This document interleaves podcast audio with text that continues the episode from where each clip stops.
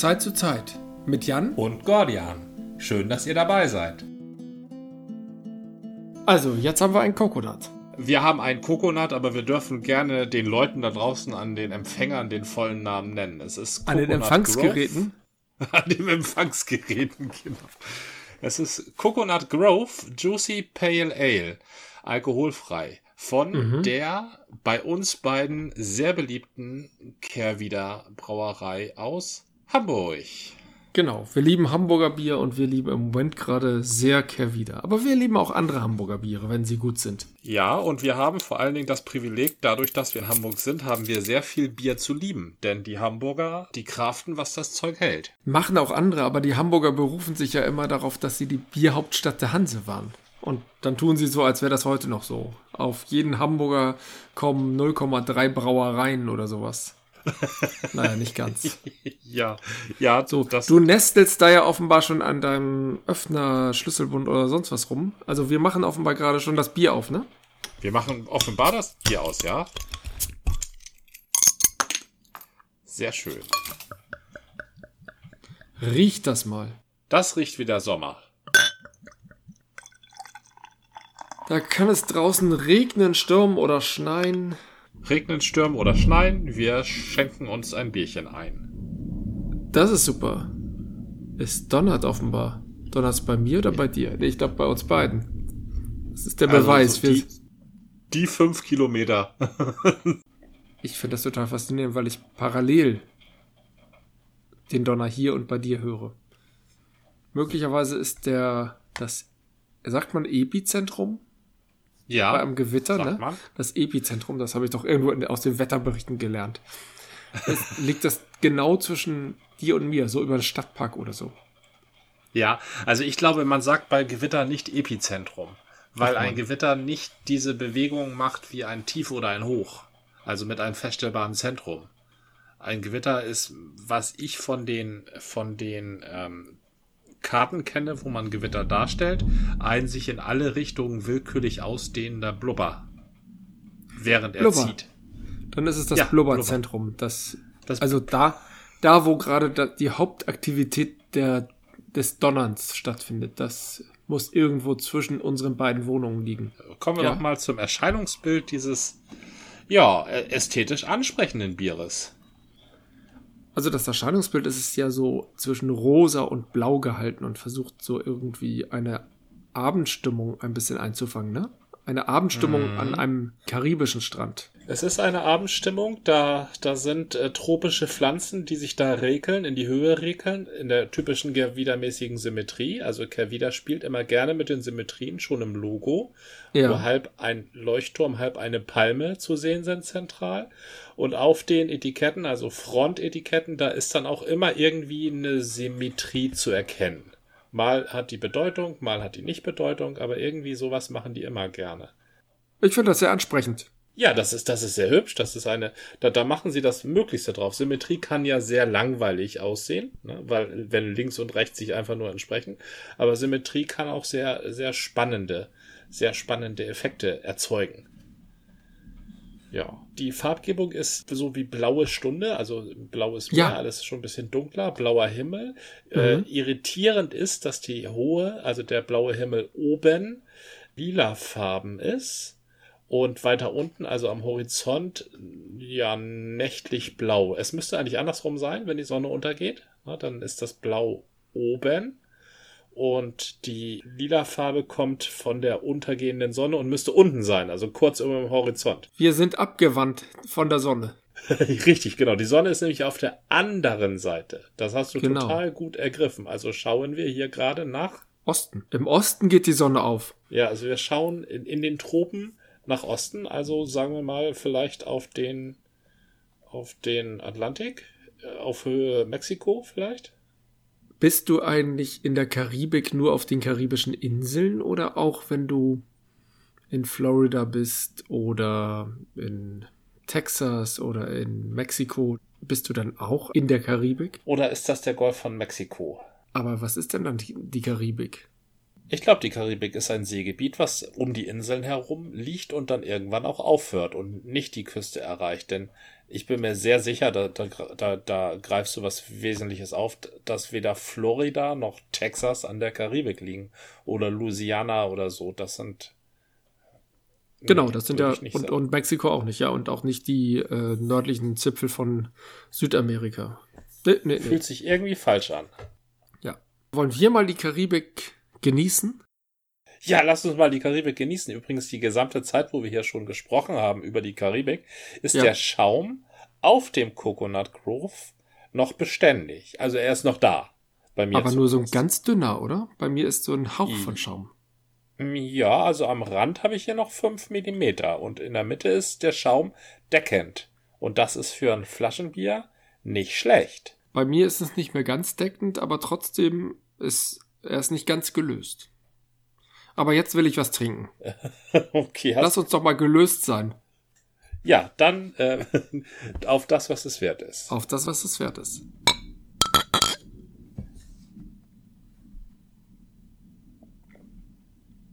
Hm. Es ist ein IPA. Oh ja, oh ja. Also es ist ein IPA, es kommt fruchtig daher, also es ist fruchtig in der Nase und die Nase ist ja 80 Prozent des Geschmacks, aber sobald man dann einen Schluck nimmt, hat man da äh, konkret und kompromisslos Hopfen. Kein sehr aufdringlich, ich will das mal vorsichtig beschreiben. Es ist ein starker Hopfen, der sich als solcher klar macht, aber er ist unaufdringlich. Er ist irgendwie fruchtig, würde ich fast sagen. Und ich bin begeistert von dem Schaum. Der Schaum ist so ein ganz feiner Film bei mir und das finde ich schön. Der ist so leicht wie dieses tropische. Ach, insgesamt, das passt gut zueinander. Ja, das ist ein leichtes Bier mit einem starken Hopfen und das erlebt man nicht oft. Ja. Häufig ist es so, dass diese Fruchtbiere, diese leichten, diese sommerlichen Biere, dass die das mit dem Hopfen auch nicht so gerne, dass die den Hopfen auch so ein bisschen verstecken ist ja auch klar, Hopfen ist eine ätherische, aggressive äh, Geschmacksnote, die sich gerne nach vorne drängelt. Na, so ein bisschen so der, der Trump unter den äh, äh Geschmacksmachern. und wenn man dann fruchtig und leicht will, dann verzichtet man auf einen starken Hopfen. Hier ist aber ganz mutig ein charakterstarker Hopfen gewählt worden. Ich nehme mal an, dass es nicht ein einzelner ist, aber sowas wie Simcoe Cascade könnte ich mir schon vorstellen. Ah, Nein, ich äh, kann ja keinen identifizieren. Da schweigt Kerr wieder sich aus. Das machen sie nicht häufig, oder? Super fruchtig, nicht bitter, herrlich tropisch, entspannt und gelassen. Ja, aber absolut. Trifft es sehr gut, aber kein Wort über den Hopfen. Spannend. Simcoe ist ein guter Tipp, würde ich unterstreichen, aber wissen können wir es nicht. Googeln dürfen wir leider nicht. Nee, ich könnte mir vorstellen, dass man beim Hopfen, beim alkoholfreien Bier nochmal anders ran muss. Ja. Weil der Hopfen ja nicht vom Alkohol beeinflusst wird oder dagegenhalten muss oder ich weiß gar nicht, wie die miteinander spielen. Aber der Alkohol macht bestimmt irgendwas mit dem Hopfen und andersrum, so dass der Geschmack ohne Alkohol dann wiederum ein ganz anderer ist. Oder mit kaum Alkohol müssen wir sachlich richtig sagen, denn 0,4 hat's doch. Stimmt, aber das ist so typisch, die alkoholfreien Biere haben ja meistens einen ganz leichten Alkoholanteil. Es gibt mittlerweile auch die 0,0-prozentigen. Hatte ich hin mhm. und wieder im Supermarkt irgendwie gesehen. Das ist eine relativ neue Angelegenheit. Und 0,4 Prozent ist, wenn ich es richtig verstehe, eine Frage des richtigen Einsatzes oder nee, nicht des richtigen Einsatzes, sondern der richtigen Hefe. Es gibt Hefen, die offenbar wenig Alkohol erzeugen. Aber ganz sicher bin ich mir da nicht. Und trotzdem das Bier sozusagen fertig machen. Genau. Na, denn klassisch bei alkoholfrei ist ja den Gärprozess rechtzeitig zu unterbrechen, mhm. bevor er eben Alkohol produziert und das gemachte Alkohol dann noch zu entfernen. Genau. Aber dieses ist definitiv ein fertiges Produkt. Was sagst du denn zu der Farbe? Die ist trübe, ne? Also sie ist trübe, es ist ganz ungefiltert, das ist großartig. Ich kann da nicht durchgucken, aber es schimmert, mhm. es schimmert eben so blass gelblich durch, so ganz zitronengelblich. Großartig. Eines der seltenen Biere, wo wir mit Bernstein nicht weiterkommen. Selbst mit dem hellsten aller Bernsteine kommen wir nicht weiter. Ich würde hier äh, leicht verdünnten naturtrüben Apfelsaft als Farborientierung. Stimmt. Ja. Würde ich empfehlen. Ja. Ja, Apfelsaft sieht sehr ähnlich aus, da hast du recht. Also so wirklich so ein Bio-Apfelsaft, am besten direkt aus dem alten Land. Was sagst du uns zu der Selbstbezeichnung Juicy Pale Ale? Ich finde die nämlich recht treffend und jetzt nicht nur von der Farbe her. Absolut. Also Juicy, das ist richtig fruchtig. Das ist wirklich eine Fruchtexplosion im Mund. Ganz großartig. Muss ich gleich nochmal einen Schluck nehmen. Ja, ein rundum gelungenes Produkt. Also ich bin jetzt nicht der allergrößte Fan von alkoholfreien Bieren. Ich halte das für etwas sinnlos. Aber das hier ist ein Getränk, das für sich selber steht. Alkoholfrei oder nicht. Es ist ein gelungenes Getränk. Ja. Wieso hältst du alkoholfreie Biere für sinnlos? Weil der Alkohol oder das äh, äh, langsam bedüdelt werden im Zuge des Trinkens für mich zum Biergenuss dazugehört. Und das muss er? Ich finde, dieses Bier tritt den Beweis des Gegenteils an. Dieses Bier als solches tritt den Beweis des Gegenteils an, ja, aber die meisten oder nahezu alle alkoholfreien Biere sollen schmecken wie Bier, bloß ohne dass sie Alkohol haben. Also sie Ja. tun so, als seien sie ein anderes Produkt. Das ist ähnlich wie bei Veganer Wurst. äh, richtig, genau. Also ein Produkt, das so tut, als sei es ein anderes Produkt, dann ähm, würde ich empfehlen, zum Original zu greifen, statt eine schizophrene Art der Nahrungsaufnahme zu wählen. Hm, Aber dieses Produkt hier, dieses Coconut Grove oder bei ganz vielen Kraftbier ähm, alkoholfrei ist es ja so, dass es die gar nicht mit Alkohol gibt. Ne? Ich glaube nicht, dass Genau. es ein Coconut Grove Juicy Pale Ale mit Alkohol gibt. Nee, nee, es gibt, gibt das nur so. Und das ist nach meinem Verständnis auch genau der Ansatz, dass der Hopfen genau austariert ist auf dieses alkoholfreie Bier und nicht irgendwie nur das gleiche in alkoholfrei. Dass ich Mhm. eine andere Hefe nehme und deswegen wird kein Alkohol oder nur ganz wenig Alkohol erzeugt oder produziert. Und ansonsten soll es genauso schmecken. Was ja bei alkoholfreien Bieren auch nicht funktioniert. Die schmecken ja einfach anders, weil der Alkohol ja selber eine Geschmackskomponente hat. Ja, richtig. Ich glaube, alkoholfreies Bier, wie auch vegane Wurst, sage ich mal. Mhm. Es gibt ja noch andere vegane Ersatzprodukte. Die versuchen auf der einen Seite tatsächlich einen Ersatz darzustellen für jemand, der eigentlich Bier will, aber nicht kann, weil er zum Beispiel Auto fährt oder eigentlich ein Fleischstück essen möchte, eine Wurst, ein, ein, eine Wurstscheibe, wie auch immer, Aufschnitt, aber nicht essen kann oder will. Das sind dann wirklich Produkte, die versuchen, dem Original nahe zu kommen und demjenigen, der aus welchen Gründen auch immer nicht das Original, das Fleisch essen möchte, das Bier trinken möchte, dem etwas in die Hand zu geben, dass er nicht einfach nur verzichten muss. Das finde ich schon mal großartig. Das, ich denke, das ist aber immer nur ein Ersatzprodukt. Das ist nicht das Original, das ist nur Ersatz. Das ist einfach nicht so toll. Also ich habe da große Schwierigkeiten mit, dass es verzichten muss. Wenn ich wähle, ich will kein Alkohol trinken, dann greife ich zu Säften oder spannenden Mineralwassern oder Milch. Und ich kann sie mir auch zusammenkippen, die Säfte und die Mineralwasser und die Milch. Dann habe ich auch noch sowas wie einen Cocktail. Da, aber irgendjemand dazu zu bringen, Sachen zu produzieren, die exakt so schmecken oder nicht mal so schmecken wie ein Produkt mit Alkohol, die nicht mal so schmecken, aber trotzdem so aussehen. Das hat für mich pathologische Züge. Ich möchte das Vergleich, als Kinder hatten wir diese Schokozigaretten. Ne? Ja. So Packungen. So. Ja. Und damit sind wir wichtig tuerisch rumgerannt und haben so getan, als würden wir Zigarette rauchen. Aber in Wirklichkeit haben wir ja nur Schoko geknabbert. Ja, Wer das als Erwachsener noch macht, das halte ich für eine schizophrene Vorgehensweise. Dann lieber ein eigenes Produkt. Und es gibt ja auch eigene Produkte, wie dieses hier zum Beispiel. Ne, Das Genau. ist einfach ein, das ist jetzt nicht ein Jeverpilz ohne Alkohol, das aber nicht so schmeckt wie Jeverpilz, aber so tut, als sei es Jeverpilz. Das ist einfach ein sich selbst rechtfertigendes Produkt. Also ich habe da nicht die Schokozigaretten, wenn ich in Wirklichkeit nicht Zigaretten rauchen will, aber Schokolade essen will, sondern ich habe da eine Tafel Schokolade. Das halte ich für eine erwachsene Form der Nahrungsaufnahme. Ich glaube, ich deute diesen Entwicklungsprozess alkoholfreie Biere, wir hatten das schon mal begannen in den 80ern, glaube ich. Der Entwicklungsprozess ist so ähnlich wie beim Auto. Am Anfang waren Autos Kutschen ohne Pferde. Das war auch etwas ohne. Da ging es nicht um Verzicht, sondern schon um eine Innovation. Aber die Menschen hatten noch keine Vorstellungskraft. Die haben einfach gesagt, hey, super, wir können jetzt Kutschen bauen und bauen dann einen Motor ein und brauchen vorne keine Pferde. Und dann sahen die immer noch ziemlich kutschenähnlich aus. So vom ganzen Design natürlich. Man hatte die gleichen Materialien damals wie für Kutschen, aber auch so von der Denke. Dass es vorne so ein Kutschbock gab, also so, so ein vorderen Bereich, wo der Fahrer sitzt und der führt die Kutsche und hinten gibt's dann so einen Kabinenbereich und so. Das hat ja. sich dann ja Stück für Stück weiterentwickelt und mittlerweile würde ich nicht mehr sagen, dass Autos noch viel mit Kutschen zu tun haben, außer dass sie vier Räder haben. Okay, und Sitzgelegenheiten ja. und sowas. Und beim Bier, wie auch bei vegetarischen Produkten, fängt es eben auch an, man orientiert sich bei der Entwicklung am Original. Man versucht erstmal den Geschmack nachzubilden und zu sagen, oh, das geht doch auch schon ganz gut. Und hier sind wir jetzt in der Innovationsphase 2.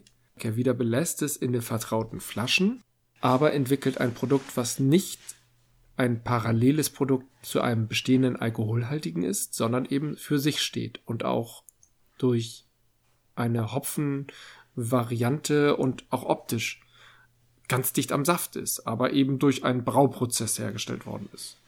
Finde ich großartig.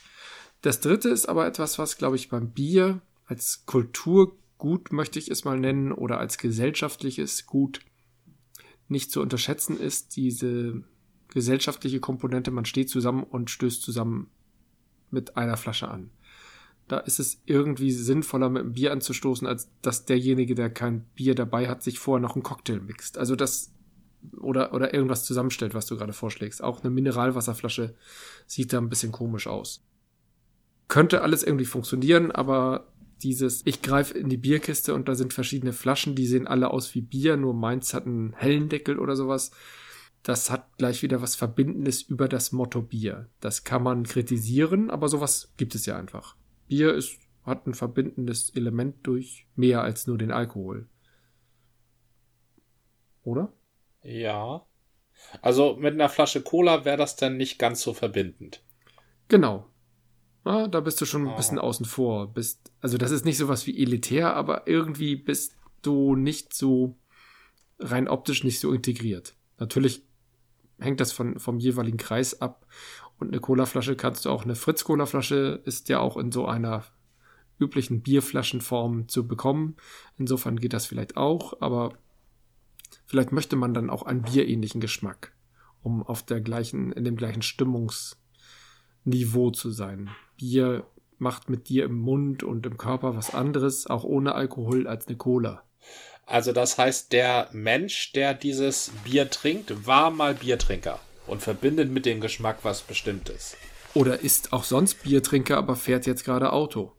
Aber heute ist er mal kein Biertrinker. Genau. Ja, das kann ich mir vorstellen. Es ist mir noch nicht passiert. Weil du kein Auto fährst. Nee, aller, da, da, weil ich kein Auto fahre, das stimmt. Dass ich von alkoholfreiem Bier ein vergleichbares Gefühl bekommen habe wie von Bier. Vielleicht habe ich noch nicht genug Bier getrunken in meinem Leben. Ähm, aber ich würde lieber zur Cola greifen als zum alkoholfreien Bier wenn ich dann da in einer Gesellschaft bin, wo ich dadurch dann etwas außen vor bin, könnte es sein, dass ich mir das doch noch überlege, ja. Also wenn das tatsächlich so eine Gesellschaft ist, wo die Leute dann die Augen hochziehen, wenn ich da mit meiner Cola ankomme und anstoßen will, dann wäre ich vielleicht auch, also das wären dann sicherlich nicht meine dicksten Freunde, aber dann vielleicht for the sake of the moment würde ich dann, dann vielleicht auch zum alkoholfreien Bier greifen und es nicht austrinken. Aber ich würde immer eine Cola einem alkoholfreien Bier vorziehen. Nun war ich noch nie trockener Alkoholiker, aber vielleicht wäre das dann anders, ne? Obwohl ah, die ich glaube, da sind diese alkoholfreien nee, Bier trinken. Nee, da ist immer noch zu viel Alkohol drin, glaube ich. Ne? Mhm. Ja, genau. Aber ich glaube, das ist auch ein schlechtes Beispiel. Aber ich, dieses mit den Augenbrauen hochziehen und schräg angucken, so weit geht das gar nicht, sondern es ist eher ja. ein innerliches Ding, was das mit mir macht fühle ich eine stärkere Verbundenheit, wenn ich ein alkoholfreies Bier trinke, als wenn ich eine Cola trinke. Das geht mir schon manchmal so. Aber ich habe es ja sogar so, dass ich alkoholfreies Bier hier zu Hause trinke, wo ich überhaupt keinen Grund habe, weil mich niemand schief anguckt. Und ja. äh, ja, manchmal möchte ich einfach keinen Alkohol trinken und trotzdem diesen Biergeschmack. Das funktioniert bei etwas wie Hefeweizen, magst du ja gar nicht. Die haben eine sehr hohe Ähnlichkeit zum alkoholhaltigen Original, schon sehr früh erlangt. Und es funktioniert für meine Begriffe auch schon beim IPA oder in diesem Fall beim Pale Ale, ohne dass es jetzt direkt dran ist an einem Original, aber an der Bierkategorie Pale Ale oder IPA. Und dann macht mir dieses Bier einfach Spaß. Und es ist egal, ob da, ja, einerseits egal, ob da Alkohol drin ist oder nicht. Das Coconut Grove schmeckt für mich toll. Gerade wenn ich mir vorstelle, es ist ein heißer Sommertag, dann ist es vielleicht sogar besser, wenn ich ein alkoholschwaches oder alkoholfreies Bier trinke, weil mir sonst die, die Sonne und der Alkohol gar nicht so gut bekommen. Und es ist einfach ein Produkt, ein Getränk, das für sich steht ohne zu sagen, ja. ich bin nur die schwache Variante oder die alkoholfreie Variante des besseren Originals. Nee, das ist das Original. Das hat nur so wenig Alkohol. Super. Das gefällt mir an diesem Bier und auch an diversen anderen Kraftbier alkoholfrei Produkten, ja. Mhm. Aber ähm, von einem Großbrauereien Pilz alkoholfrei, nur weil ich kein Großbrauereien Pilz alkoholhaltig trinken kann, darf oder äh, sollte, da greife ich lieber zur Cola. Da, ja, das, ich habe jetzt ein bisschen drüber nachgegrübelt, aber nein, also so weit mhm. geht die, also so weit geht das nicht. Ich finde das auch nicht so interessant. Also alkoholfreie Massenbiere habe ich das, das nicht. Die sind auch nicht, nicht interessant. interessant. Ja, nee, ja. Da, ich habe tatsächlich einige ausprobiert, gerade auch mh, hm, vielleicht für Alsterwasser, wenn man das mal trinken möchte, in alkoholfrei. Das, das funktioniert, das ist erfrischend. Das ist tatsächlich erfrischender als jede kühle Cola, finde ich. So ein Alsterwasser ist im Sommer extrem erfrischend. Aber auch da würde ich ja jetzt zum Coconut Grove greifen, weil das ja auch wahnsinnig erfrischend ist. Okay, es ist vielleicht ein bisschen teurer, als wenn ich das billige alkoholfreie von Becks oder wer hatte noch, ich wollte gerade Astra sagen, aber die haben ja gar kein alkoholfreies hm, naja, von Jever oder sonst was nehme, dann ist vielleicht die Mischung aus, wie geht nochmal Alsterwasser? Alsterwasser ist Zitronenbrause, also ja, ausgeschlagen genau. und ja. Äh, Bier. Genau. Und da ist das dann mit dem Bier sowieso nicht so wichtig. Das gibt dem Ganzen einen weniger süßlichen Touch. Es kommt eine Bitternote hinzu, selbst ohne den Alkohol. Da kommt die Bitternote eben schon über den Hopfen dazu. Das ist erfrischend. Und das Ganze schmeckt toll im Sommer. Am besten nach einer Radtour oder sowas. Mhm. Ja. Weißt du, was gerade passiert ist? Ja. Äh, ich okay. weiß eigentlich, was gerade bei dir passiert ist. Was? Nee, ich wollte was ganz, ich wollte sagen, gestern ist doch der neue Film angelaufen, Dune. Naja, neu, also so, doch, den, den gab es schon einige Male. Ja, aber der ist jetzt aber wirklich neu. Also der, der, der ja. ist mal wieder neu. Der Regisseur ist irgendwie der Villeneuve, der hat schon ein paar beeindruckende Sachen, glaube ich, gemacht. Ich könnte aber jetzt nicht sagen, welche. Aber mhm. alle waren ganz äh, gehypt, so was ich in den sozialen Medien gelesen habe und auch in meiner Zeitung. Tatsächlich war ja. da der Zuspruch groß. Und in dem Zusammenhang habe ich auch ein bisschen recherchiert, wollte mir den Trailer angucken und bin über einen YouTube-Kanal namens Flips gestoßen. Und die haben nämlich, was du auch eben gesagt hattest, darauf verwiesen, dass das ja nicht der erste, die erste Verfilmung ist. Und haben gesagt, ja, ja, ja da sind ja schon einige dran gescheitert. Ich muss nur sagen, ich finde den Film von David Lynch, der hat seine Schwächen und das ist vielleicht auch darin begründet, dass David Lynch und der Produzent sich dann irgendwann überworfen haben und die Produktionsfirma oder das Studio dann daraus irgendwie noch was anderes gemacht haben. Ich glaube, die haben eine Stunde oder so rausgekürzt. Aber dieser YouTube-Kanal hat dann gesagt, es gab noch eine andere Produktion. Und damit meine ich nicht diese komische deutsche Produktion mit ähm, diesem komischen deutschen Schauspieler. Wie hieß er nochmal? Ich könnte jetzt ja ähm, Jürgen Prochnow sagen, aber ich nee, glaube, das meinst das du war nicht. Das, das war das Boot. Ach so, der spielte der bei David Lynch mit? Jürgen Poch. Ja, deshalb Achso, hielt ja, ich gerade ja, für Mist. sehr originell, aber. ja, natürlich. Haha. nee, meine ich nicht. Mist. das Lachen, das transportiert ein bisschen mehr Mitleid als Amüsiertheit, aber ich sage trotzdem Danke. Ich habe es ja wenigstens verstanden. Ja. Nee, es war so ein abgehalfterter Schauspieler, der in den 90ern ein bisschen populär war und in der Zeit wurde auch so eine komische Fernsehserie, also nein, Fernseh-Zweiteiler von Dune gedreht und das äh, war nicht so toll. Wollen wir darüber mhm. nicht sprechen, das ist nicht so wichtig.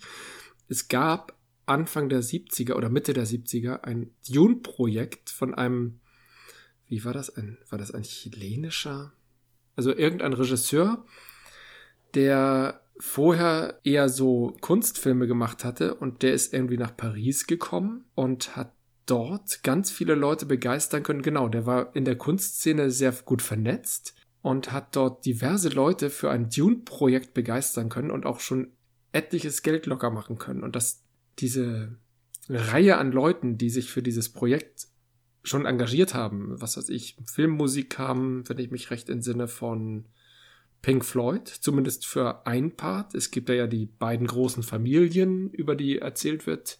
Die Hakonnen sind eher die üblen Typen und die Atreides oder Atreides, ich weiß immer nicht, wie man es sprechen müsste, sind ja äh, mit Paul Atreides oder Paul Atreides die äh, Protagonisten.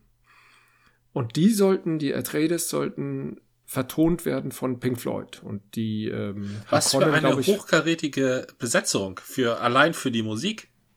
Ja auch damals schon in, in den also in den 70ern war Pink Floyd doch äh, extrem populär. Da hatten die das war doch deren ja. Hochphase. Und ja. ich glaube für die Hakonnen sollte irgend, irgendeine Hardrock Band gewählt werden. Das habe ich aber nicht mehr im Kopf. Und der Mensch konnte in Paris oder über sein Netzwerk Leute ranziehen wie, ach, was war denn da noch? Ach so, der Clou, er hat Salvador Dali angesprochen. Ja. Der sollte den Imperator oder den, den, den Kaiser spielen. Eine gute Wahl. Und Dali hat gesagt, jo, macht er, aber nur, wenn er der bestbezahlte Schauspieler aller Zeiten ist. Ach so. Ja, aber der Deal war dann, der Regisseur oder was auch immer, er, es wurde leider nichts aus diesem Projekt, das kann ich ja schon mal sagen. Ja. Der hat ihm zugestimmt und gesagt, du wirst der bestbezahlte Schauspieler aller Zeiten. Er hat ihm aber nicht gesagt, dass er meinte pro Minute, weil da irgendwie nur eine halbe Filmminute Kaiser drin gewesen wäre und er hätte sehr viel Geld dafür bekommen. Allerdings ja. Äh, doch noch so, dass es finanzierbar gewesen wäre. Aber der Deal stand. Das ist eine äh, witzige ja. Form zu verhandeln ich finde, das ist genau. Man, man sagt die Hälfte oder so. Das sind so, so laufen doch richtige Verhandlungen. Das hat mir sehr gut gefallen. Und für die äh, äh, Concept Art. Es ist ein Storyboard. Äh, heißt es Storyboard? Storyboard, genau. ja, was passieren soll, ja. Wird meistens gezeichnet. So eine Art Comic-artiges, wo jede Szene dargestellt wird. Ja. Und dieses Storyboard ist erstellt worden von Möbius höher kann man gar nicht greifen für jemanden, der ja. einfach mal ein bisschen was hinskribbeln soll. Das, das ist ja die Comic-Ikone. Ist das denn veröffentlicht worden? Ich glaube nicht. Das Ganze wurde jetzt als Feature irgendwie im Zusammenhang mit dem Film unter die Leute gebracht, glaube ich, um das Ganze auch noch ein bisschen zu mystifizieren. Dieser Mythos ja. Dune und er ist unverfilmbar und hast du nicht gesehen? Das hat auch damals beim Herrn der Ringe ja schon geklappt, ne?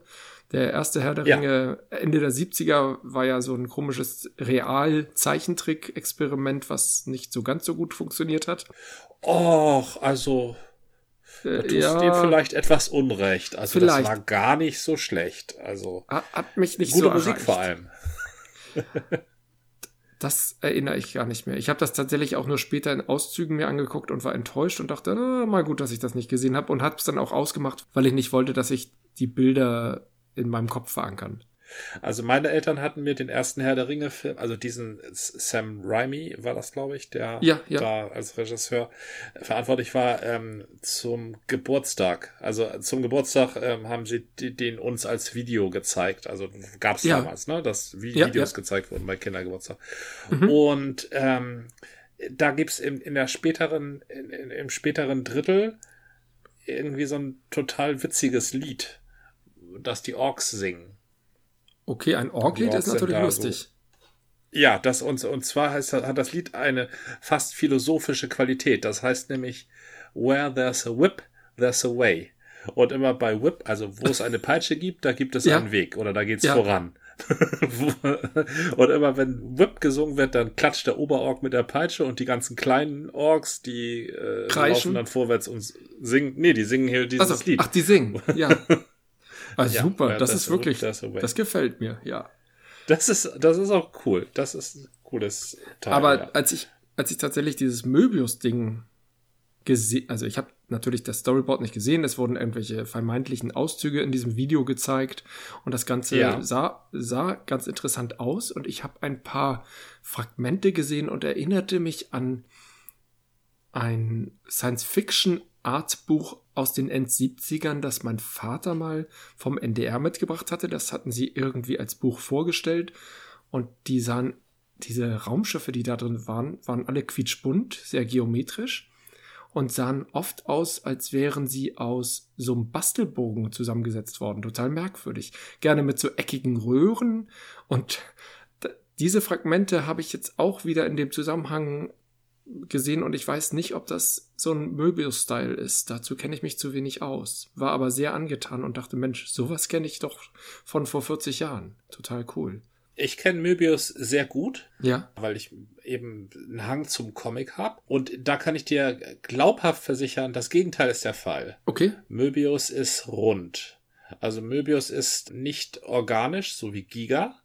Na? Ja. Möbius ist sehr wohl technisch, aber da ist immer alles rund. Also das okay. Runde, das ist eher Möbius die Außerirdischen am Anfang von das fünfte Element zum Beispiel ja. mit ihren großen runden Schultern. Ah, okay. Irgendwie sind auch die Raumanzüge im, in der Dune-Verfilmung von Lynch, äh, nee, ja. das sind ja gar keine Raumanzüge, diese Anzüge, die, die von den Fremen. Tragen, ja, die, um die, damit ja. die Fremen in der Wüste überleben können, wo die Flüssigkeit da immer um den Körper läuft. Das ja. ist typisch Möbius. Ne? Aber eckige Röhren, also wo Möbius die Chance sieht, irgendwas rund zu machen, dann macht das auch rund. Okay. Das, das ist so. Kann auch sein, ja. dass das, das, ich glaube, Sony war das, äh, die das Ganze gefeatured haben, dass die diese Bilder aus der Zeit genommen haben, ohne dass das im Zusammenhang stand. Ich weiß es nicht. Aber du hattest eben schon Giga ja. erwähnt, denn Giga wurde auch in dieses Projekt reingeholt. Der Sag war mal. für die Optik der Hakonnen prädestiniert, passt ja auch sehr gut. Ja. Und als Schauspieler hatten sie neben Dali auch noch Orson Welles, wenn ich mich recht entsinne, als der Harkonnen-Chef. Ja, du passt. Und irgendwie auch noch Mick Jagger. Also das war wirklich die Creme de la Creme.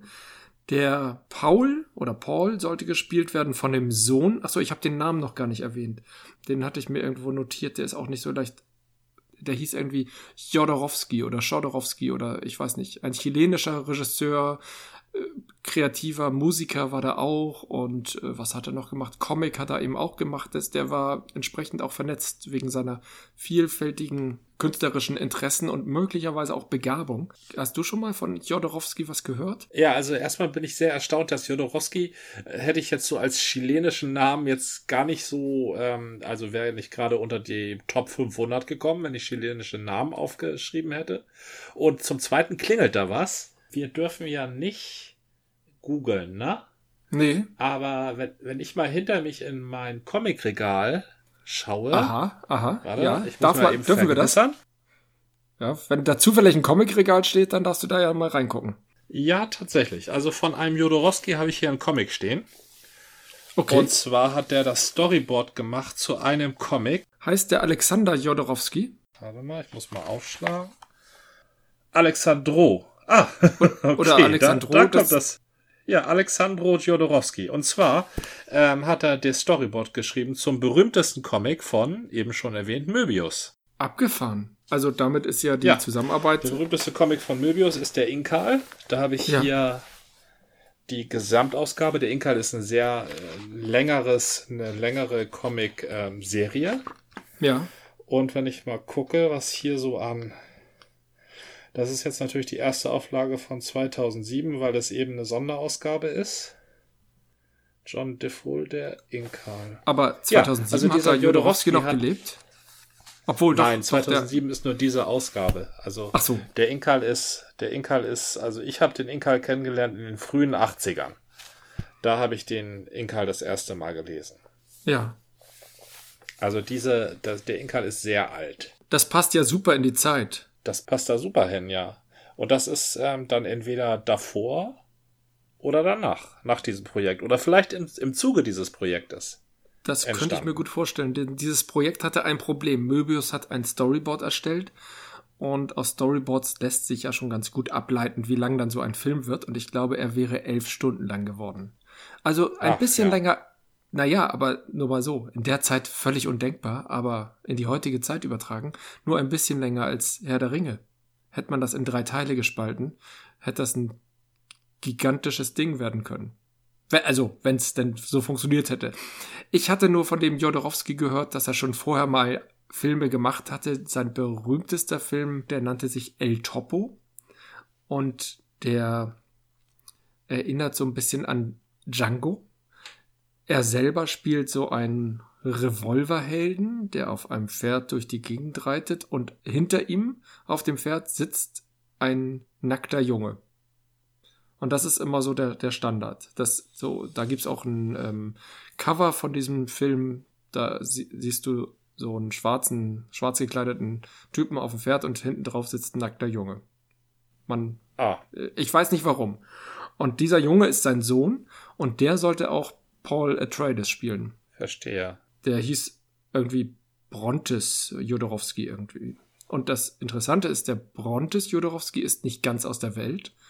Der hat später noch mal in den fantastischen Tierwelten, das ist ja diese Prequel-Story von Harry Potter. Fantastische Tierwesen. Fantastische Tierwesen, genau, natürlich, hat er in einer Nebenrolle diesen Nicolas Flamel. Ah, an den erinnere ich mich. Das war so ein ganz klappriger französischer Alchemist. Ich glaube, der war auch schon irgendwie 300 Jahre alt, hat er gut gespielt. Genau. Der konnte, konnte auch nicht mehr richtig laufen, sondern hat nur so getrippelt. Das war lustig, ja. Und das war seine Rolle. Also der tauchte ah. wenigstens an dieser Stelle auch nochmal als Schauspieler auf, was ich ganz spannend finde. Der hätte Paul Atreides gespielt und insgesamt diese Zusammenstellung aus Künstlern und Schauspielern äh, finde ich gigantisch. Und ich habe, wenn ich das richtig verstanden habe, daraus auch abgelesen, dass die Anbindung von Giga an das Filmbusiness ist darüber entstanden. Und deswegen wäre dieses Filmprojekt Mitverursacher von Alien.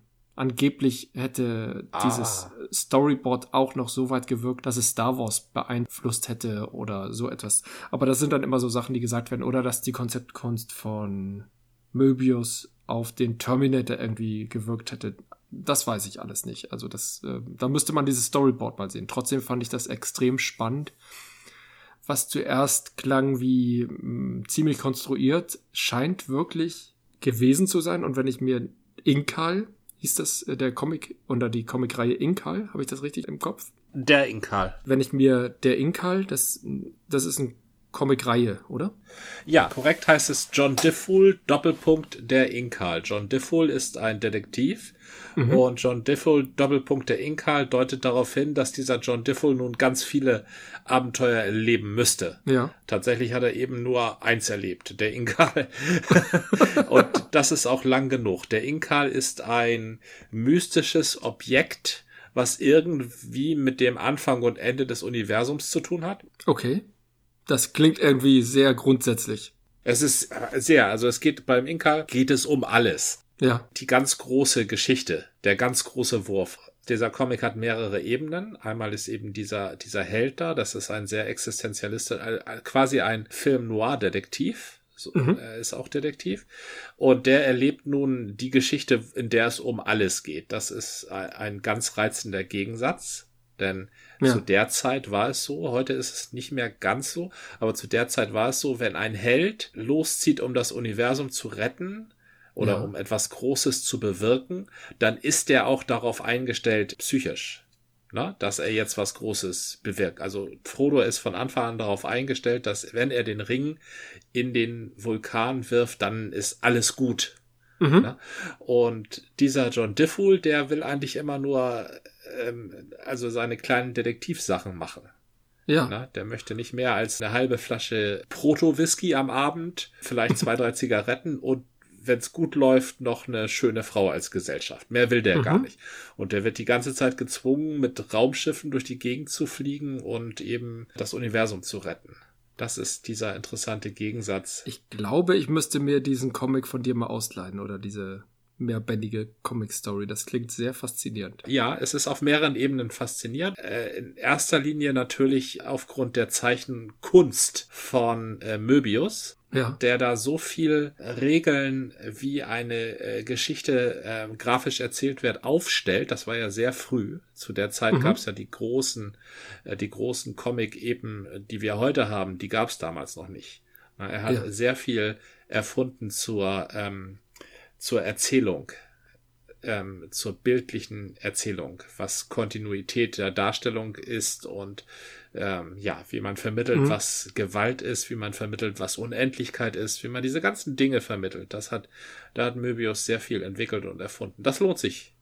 Auf jeden Fall. Ich bin begeistert, dass aus dieser Zusammenarbeit noch was erwachsen ist, denn der Inkal, also John Diffwool, der Inkal, ist unter den Comics ein Meilenstein, ein sehr bedeutendes Werk. Jeder der etwas mehr von Comics versteht, kennt dieses Comic. Ja. Insofern war Dune von Frank Herbert damit ein Inkubator für möglicherweise verschiedene Zusammenarbeiten, sei es jetzt Giga in Alien-Form oder der Inkal oder sonst was und damit nicht nur Auslöser für jetzt ein drittes Filmprojekt und ein nie begonnenes äh, nulltes Filmprojekt, sondern dann auch noch für kreative Zusammenarbeiten, in dem Jodorowsky begeistert von Dune Leute zusammengebracht hat oder sich selber auch mit Leuten vernetzt hat, die sich vielleicht ohne dieses Projekt niemals getroffen hätten. Finde ich sehr faszinierend.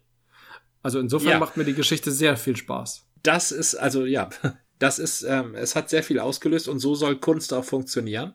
Kunst soll sich gegenseitig befruchten und in, in höchste Höhen, übrigens mhm. eine der, einer der Titel ähm, der Inkal-Serie in höchsten Höhen, ähm, okay. also bis in höchste Höhen emportragen.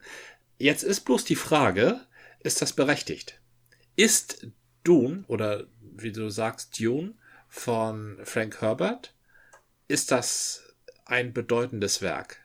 Ist es, ist es berechtigt, dass sich da ständig Regisseure die Zähne dran ausbeißen, Produktionsfirmen pleite gehen und fantastische Comics entstehen aufgrund von Dune?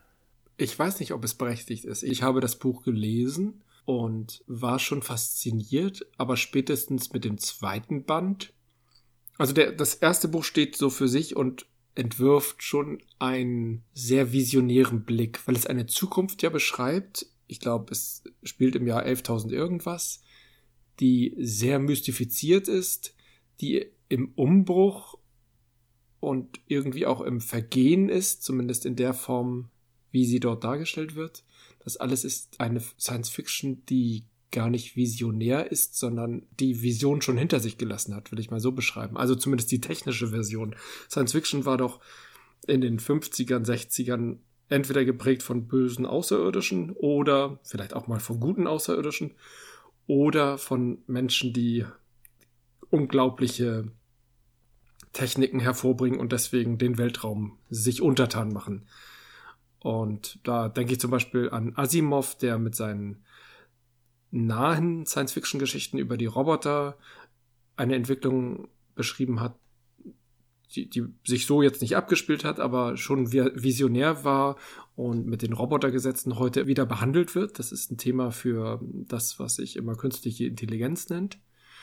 Und gleichzeitig hat er mit seiner Foundation-Trilogie, später wurden es dann aber mehr als drei Bände, aber egal, das waren vier, fünfbändige Trilogien, gab es ja auch von anderen Leuten, hat er eine Zukunft entworfen, die auch irgendwie in dieser Galaxie spielte und wo die Erde eine Rolle spielte das war aber alles so wissenschaftlich orientiert. Und viel, es heißt ja auch Science Fiction. Und Frank Herbert schreibt eigentlich keine Science Fiction, sondern Frank Herbert schreibt mehr sowas wie eine mystisch, religiöse, politische, kulturelle Geschichte in der fernen Zukunft. Hat es das in dieser Form vorher schon gegeben? Grundsätzlich hat es sowas immer gegeben. Man nennt das Utopie. Ja. Na, also die, die Utopie deutet ja in die Zukunft. Utopisch ist äh, zukünftig mhm. und auch irgendwie positiv besetzt.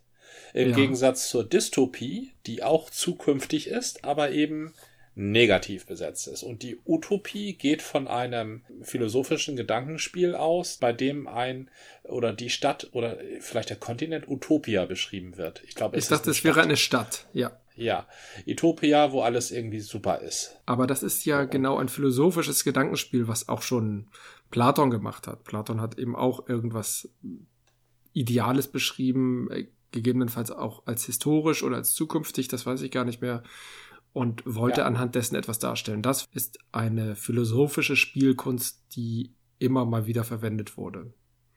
Aber ja. Frank Herbert hat das ja nicht als Utopie beschrieben, auch nicht als Dystopie, sondern als, als Geschichte. Als Gesellschaftsentwurf. Ja. Ich habe mir einmal die Geschichte von Dune erzählen lassen, von einem, ja, von dem würde ich sagen, er ist ein großer Dune-Fan. Mhm. So, und er hat mir mal an einem für mich äh, relativ unspannenden Abend einmal die gesamte mhm. Dune-Geschichte erzählt.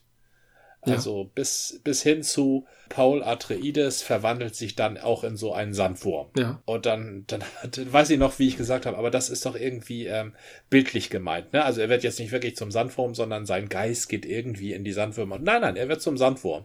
Die Verwandlung wird auch beschrieben. Der wird erst immer dicker und dann hat er irgendwann keine Arme und Beine mehr und dann ist er ein Sandwurm. Und da bin ich dann auch geistig so ein bisschen ausgestiegen, muss ich sagen. Aber das, das war ein intelligenter Mensch und auf dessen Meinung äh, gebe ich was. Ne? Und wenn mhm. der der Ansicht ist, das sei große Literatur, dann will ich das so hinnehmen. Und nur weil es mir völlig bescheuert erscheint, möchte ich es nicht abwerten. Also das mag hohe Literatur sein. Ich kann es mir schwer ja. vorstellen. Also das, ich, ich verstehe es nicht was da überhaupt erzählt wird. Das verstehe ich nicht. Ich verstehe, dass da ein ähm, Imperium äh, on the decline ist, also im Niedergang. Mhm. Und das versucht man politisch abzuwenden, dass das Imperium niedergeht.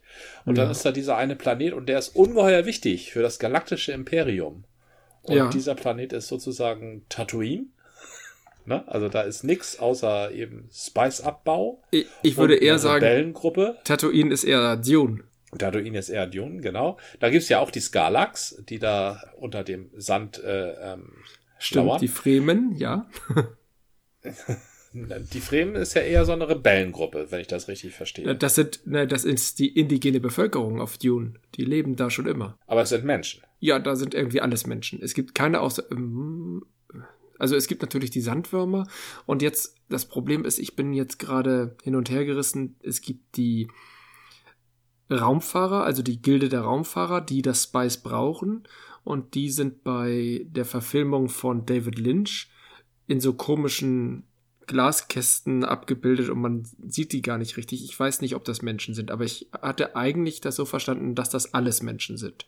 Ja. Bis auf die Sandwürmer. Aber die Fremen, die sind irgendwie nicht ganz damit einverstanden, damit dass das Spice abgebaut wird oder so, ne? Die versuchen da was gegen zu unternehmen. Das ist ja so was Ausbeuterisches, genau. Und die Fremen wollen gerne Dune begrünen. Die haben da irgendwie große Wassertanks angelegt und alles ganz toll ähm, geplant und dann kommen neue Herrscher über diesen Planeten und die alten sind da noch und es gibt irgendwie einen Streit und es wird dann mal hier und da mit einer taktischen Atombombe rumgespielt. Also das ist alles völlig normal. Dann gibt's diese Sandwürmer, die für das Spice verantwortlich sind, wenn ich das noch richtig im Blick habe.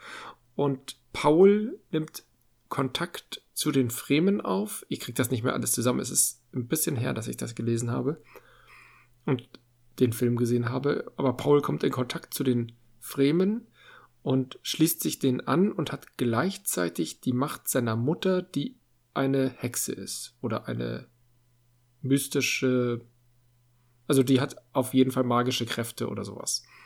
Das ist alles etwas mysteriös im wahrsten Sinne des Wortes. Und dieser Paul ist so ein doppelter Auserwählter, ne? Also der ist von Geburt an ein Atreides, also das zweitmächtigste Haus der Galaxis oder so. Ja. Und äh, seine Mutter ist nicht nur eine Hexe, ne? Soweit ich mich erinnere, ist die da so knapp an Hexenkönigin dran, oder? Die ist eine also die ist auf jeden Fall, Oberhexe. die ist wichtig. Sie ist nicht die Oberhexe, aber was das Wichtige bei ihr ist, sie gibt ihrem Sohn die Macht, die eigentlich nur den Frauen vorbehalten ist. Ja. Und damit wird er zum Obermacker, religiösen, kultischen Oberhaupt und kann irgendwie alles machen. Ja. Und ich habe aber nicht ganz durchdrungen, wie und warum. Und da bin ich mittlerweile völlig lückenhaft. Ich bin geneigt, den Film mir jetzt anzugucken. Ich gerne auch, aber was, warum diese Vorlage? Also Frank Herbert ist definitiv kein Asimov. Also der versucht rein technische äh, Herausforderungen rein technisch zu lösen und dabei ja, so ein bisschen philosophisch zu sein. Er ist auch kein Lem, der sich doch an gesellschaftlichen Diskussionen versucht. Ne? Mhm. Lem versucht immer so ein bisschen auch Designs und äh, die Moralfrage aufzuwerfen. Ne? Dieser Frank Herberts erscheint mir wie jemand, der einfach nur eine möglichst abgedrehte Geschichte erzählt. Ja. Warum ja. begeistert die mehrere Regisseure und Produktionsfirmen so sehr, dass die sagen, ach, da müssen wir jetzt aber mal dringend mal ein Multimillionen-Dollar-Projekt rausmachen. Warum ist das so? Ich kann es dir nicht genau sagen, aber irgendwie war, ist das was Neues. Denk mal daran, in der Zeit gab es Science Fiction nur in einer oder in wenigen Ausprägungen. Es gab ja noch nicht sowas wie Star Wars. Also Star Wars hat ja auch ein Mythos, ein, ein, ein, eine Märchengeschichte in den Weltraum verfrachtet. Letztendlich hat Frank Herbert das als erstes gemacht, eine mystische Geschichte in den Weltraum gelegt. Und damit war er stilprägend. Ich glaube schon, dass er da der Erste in dieser Art ist. Das ist nicht wie Utopia, sondern das ist eine Art von Geschichte, die so für die Zukunft nie erzählt wurde. Denn sie ist ja eigentlich in den ganzen Konstrukten völlig rückwärtsgewandt. Da sind irgendwelche Häuser wie Adelsgeschlechter sind es ja letztlich auch. Und die beherrschen ihre ja. Planeten, als wären das Burgen und die gehen gegeneinander vor wie gute Ritter und böse Raubritter und sowas alles. Und äh, ja. kriechen irgendwie vor dem Imperator und der Imperator ist sowieso völlig Mischugge oder ich weiß nicht was und da gibt's mächtige Gilden. Das ist ja alles total mittelalterlich geprägt. Und zwar so ganz klischee-mittelalterlich. Und dann gibt es dieses Erlöser-Ding, was ja auch ein Versatzstück aus unserer Kulturgeschichte ist. Und das hat ja. er alles zusammengesetzt, vielleicht noch unter dem Einfluss der aufkommenden Drogenzeit, indem man dann sagte, ja, die können das aber nur, wenn sie diese Droge, nämlich das Spice bekommen und das gibt es nur an bestimmten Stellen. Also er hat da verschiedene Fragmente zusammengesetzt und daraus eine gigantische Weltraumoper gebaut. Ja. Zumindest das erste Buch, nur über das erste Buch kann ich sagen, das ist schon sehr einnehmend, ja. Äh, auch diesen indigenen Aspekt, das ist ja auch sehr modern. Das ist so ein bisschen, wie man die ähm, positiv besetzten Filme in der Zeit über die Indianer gemacht hat. Eben nicht mehr als die bösen Indianer in den Westernfilmen, sondern das sind die edlen Wilden in Anführungszeichen. Natürlich auch alles wieder sehr ja. rassistisch, aber so, so die Prägung, das ist da, glaube ich, alles reingeflossen und das hat er aufgenommen und in so eine sehr epische Geschichte verwurstet. Also ich muss dazu sagen, der edle Wilde ist ja eigentlich ein recht altes Bild. Ne? Der edle Wilde ist ja das, wovon Karl May die ganze Zeit erzählt. Stimmt. Das ist ja, ja kein, nicht, nicht nur ein modernes, also dass, dass die indigenen Völker eigentlich die eigentlich Schlauen sind. Das ist schon relativ mhm. modern. Ne? und ja, äh, ja. die westlichen Menschen eher die Dovis. Das ist modern, aber der edle Wilde ist, also gerade der edle Wilde, ist, äh, ist Winnetou an sich. Das mhm. ist der edle Wilde. Ne? Da hast du recht. Das ja. ist schon auch schon ein altes Bild, ja. Mhm. Aber ich glaube, es, es wird immer gesagt, Frank Herbert wäre der Tolkien der Science Fiction. Ich finde nicht, dass das dem gerecht wird. Tolkien war viel mehr als ein Geschichtenerzähler ja ein Sprach- und Weltenerfinder. Als Weltenerfinder und Kulturerfinder könnte man Frank Herbert auch nehmen, aber was ihm ganz unwichtig ist, und das spielt auch keine Rolle in der Zeit, in der Welt, ist eben das Sprachmoment, das bei Tolkien sehr, sehr maßgeblich und prägend war. Das zieht sich durch alle seine Bücher. Deswegen finde ich den Vergleich ja. so, ja, ich weiß, worauf sie hinaus wollen, aber es ist doch ganz anders. Aber dieser ja. Mythos Dune, hat schon was sehr Umfassendes. Und ich glaube, es geht in die Richtung, dass da eine ganze Welt von Anfang bis Ende beschrieben wird. Wie gesagt, ich kenne nur Band 1 oder das Buch, was als erstes rauskam, das hieß nie Band 1. Das wurde nur durch Band 2 dann irgendwann ergänzt. Und das steht aber auch für sich. Da ist dieser Umbruch, die Lebensgeschichte von Paul Atreides beschrieben und das Ganze drumherum. Und das ist schon sehr erhebend. Ja, wenn du ihn so begleitest, das vermittelt so ein sehr mächtiges Gefühl. Mächtiges Gefühl ist ein komischer Begriff, aber das ist so, ja, mitreißend. Doch, doch, da ist viel drin. Ja, also, für, für, also zwei Familien kämpfen um einen Kolonialplaneten. Das ist eine Geschichte, ja, aber keine sonderlich neue. Also das gibt's ja schon seit äh, Romeo mhm. und Julia. Ne? Genau, ähm, da, da sind wir bei dem ganz klassischen. Also die Geschichte an ja. sich fängt ganz banal an. Das ist aber noch nichts, wo sich alle zehn Jahre ein Regisseur drauf stürzt und eine Produktionsfirma. Dann haben wir da diesen, äh, diesen merkwürdigen Planeten. Den, den finde ich stark. Das ist ein starkes Bild. Ein Sandplanet, durch dessen Oberfläche ab und zu so riesige Würmer, aber so richtig riesige Würmer brechen. Die mhm. sind ja unglaublich groß. Gigantisch, die ja. allein 30 Meter Durchmesser und dann sind die Kilometer oder bestimmt länger ja, als ein Kilometer. So. Ja, ja. Ja, das, das hat ein total tolles Bild. Also dieser riesen Sandwurm, das ist schon fantastisch.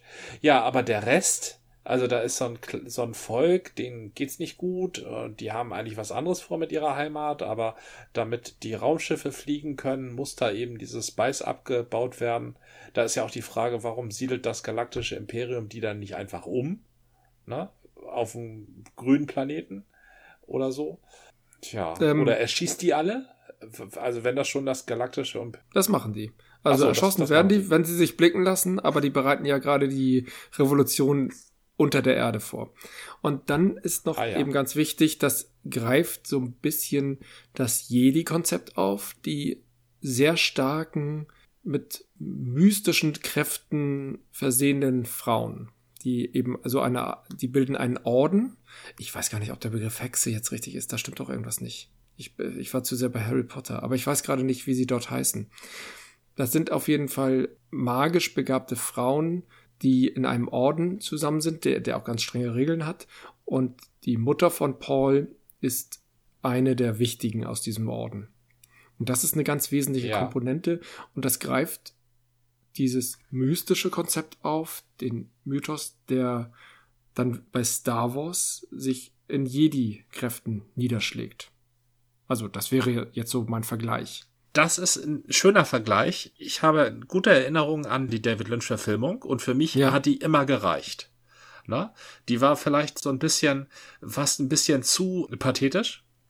Also ich erinnere mich daran, dass Kyle MacLachlan da die ganze Zeit bedeutungsvoll in die Kamera starrt. Das kann aber gut. Und nachher werden seine Augen sogar noch blau, dann starrt er noch bedeutungsvoller. aber das war schon alles sehr pathetisch und das war alles sehr hoch und die Frauen, die hatten diesen Kopfschmuck auf und haben sich auch immer so bedeutungsvoll angeguckt. Und die Harkonnen, die waren wunderbar fies, die sahen, ja. sahen fies aus und dann, dann war das Ding da in seiner besten Rolle. Das war alles total toll. Also für mich als jemand, der nicht den Roman kennt, hat das ja. gereicht. Mir hat da nichts gefehlt. So. Dann allein schon die Neuverfilmung, die habe ich die ganze Zeit nur mit der alten Verfilmung verglichen ne, und fand sie schlechter. so, und das. Uwe Ochsenknecht heißt er. Ja, okay. Da, da kann ich Erinnerst mich nicht mehr noch? dran erinnern. Nee, ich erinnere mich doch, ich erinnere mich an Uwe Ochsenknecht, ja, aber ich erinnere mich jetzt nicht bewusst an ihn in diesem Film. Aber jetzt, wo du sagst, doch, da war was. Uwe Ochsenknecht übrigens auch in seiner ersten großen Rolle zusammen mit Jürgen Prochnow, ne? der ja beim der ersten Dune-Verfilmung mit bei war. Du meinst, die hatten da so ein Ding laufen, dass Uwe Ochsenknecht gesagt also hat, ich mache auch noch mal einen Dune-Film. So da ist jeden, auf jeden Fall garantiert so ein Jodorowsky-Zusammenhang. Ne? Ja. Weil das erste ja, große Rolle für Uwe Ochsenknecht war, ne, die erste große Rolle für Uwe Ochsenknecht war das Boot. Und das ja. war ja auch eine große Rolle für Jürgen Prochnow. Auf jeden Fall, das stimmt. Ich, ich kann mich nur noch an den Semmelrogge erinnern. Was, und, und natürlich an den Sänger. Ähm, wie heißt denn der Sänger ähm, noch aus Bochum? Herbert, Herbert Grönemeyer. Ja, genau. Aber was hat denn der Uwe Ochsenknecht für eine Rolle gespielt? Äh, den Bootsmann. Ach so, okay. Der Grund, warum dieses Dune jetzt nochmal verfilmt werden soll, na, und ich kenne tatsächlich äh, die Geschichte von Dune so, wie man sie kennen kann, wenn man schon ziemlich viel mit Fantasy-Literatur zu tun hat, was ich ja mhm. habe. Das erschließt sich mir nicht, wenn ich mir die normalen Leute angucke, die Dune überhaupt nicht kennen. Also Herr der Ringe, das kennt man vielleicht noch, ne? Ja. Aber Dune, das kennt der normale Mensch doch gar nicht. Warum, warum wird das zum dritten Mal verfilmt? Was, was für Aspekte wurden nicht im ersten Teil erzählt, die jetzt die dritte Verfilmung dringend auserzählen muss? Warum ist es so, Gordian? Das, das müsstest du mir noch mal erläutern. Was fehlte da? Was ist da nicht rübergekommen. Ich habe das nicht mehr alles so präsent, aber wenn ich mich recht entsinne, war die erste Verfilmung, also die erste erfolgreiche Verfilmung, nicht die geplante von Jodorowsky, war dadurch geprägt, dass sich David Lynch und das Studio überworfen haben. Und das, was David Lynch geplant hatte, hätte eine Stunde länger sein müssen und hat viele Dinge jetzt im Schnitt verloren und der Film ist könnte man sagen, kannibalisiert aus David Lynchs Sicht. Ich habe ihn gesehen, ich fand ihn schlüssig, aber du hast völlig recht, dem fehlte irgendwie was. Der dieser Übergang von der Welt der Häuser in die Welt der Fremen und dieser Übergang zum Erlöser oder zu, wie, wie auch immer Paul Atreides dann bezeichnet oder dargestellt wird, der ist in weiten Teilen mh, hm, nur skizziert, möchte ich mal so sagen. Ich finde die Optik in David Lynch Filmen, also die ganze Ausstattung in Architektur, Design der Möbel zum Beispiel und auch die Kleidung super großartig. Das ist ganz toll. Er hat sich eben genau dafür entschieden, Mensch, wir leben zwar in einer Welt, die um 11.000 spielt, aber eigentlich benehmen sie sich so, als wären sie in einer historischen Welt, dann kleiden wir die auch alle historisch oder teilweise. Mhm. Die Atreides sind so in so komischen Paradeuniformen gekleidet, wie sie vielleicht im 18. Jahrhundert üblich waren oder im 19. Ja, richtig, inklusive Reiterstiefel und sowas. Genau. Ja. Genau, und die Harkonnen sind aber in irgendwelchen komischen Schlauchanzügen, die äh, wiederum den totalen Gegensatz dieser Häuser darstellen. Der Imperator ist ganz napoleonisch. Das ist alles wirklich ganz wunderbar gestaltet und trotzdem kommt aus dem Film nicht dieses Wow, du bist nicht geflasht, wenn du daraus gehst, sondern sagst, das war schön gestaltet, das war eine gute Erzählung, ja, war ein guter Film, aber eben ganz kein Film, der dich geflasht hat und umgehauen hat. Und ich könnte mir vorstellen, dass David Lynch in seiner Version es besser geschafft hätte, weiß ich nicht, aber auch sperriger, das schafft David Lynch locker. Ich könnte mir aber auch gut vorstellen, dass der Streit nicht so sehr in der Sache war, sondern eher in der ich will noch eine Stunde länger haben und das war damals ein bisschen unüblich mhm. und ich bin David Lynch und äh, gehe keine Kompromisse ein. Das ist so, wäre so eine typische David Lynch Geschichte. Und von daher wurde vom Studio durch jemanden, der vielleicht nicht so diese Vision von der ganzen Geschichte hatte, einen Schnitt vorgenommen, der den Film möglicherweise geschadet hat. Denn ein Schnitt kann auch sehr gut sein, wenn der Schnitt gut gesetzt ist, siehe Star Wars. Ich, ich habe letztens Auszüge aus dem ursprünglichen Material von Star Wars gesehen, also von Krieg der Sterne Teil, äh, wie, also ursprünglich der allererste Film, heute, heute genannt vier. Teil, Teil 4. Ja. Der war in seiner ursprünglichen Konzeption oder im ursprünglichen Storyboard langatmig, blöde Schnittfolgen, echt öde. Also die Geschichte war natürlich die gleiche, aber es wurde blöd erzählt. Und den Schnitt hat die Frau von George Lucas übernommen, wenn ich mich recht entsinne, die damalige Frau, und daraus ein Meisterwerk geschaffen, weil die Schnittfolge wirklich elegant war. Und das ist ja. vermutlich bei David Lynch's Dune nicht der Fall gewesen, sondern ganz im Gegenteil.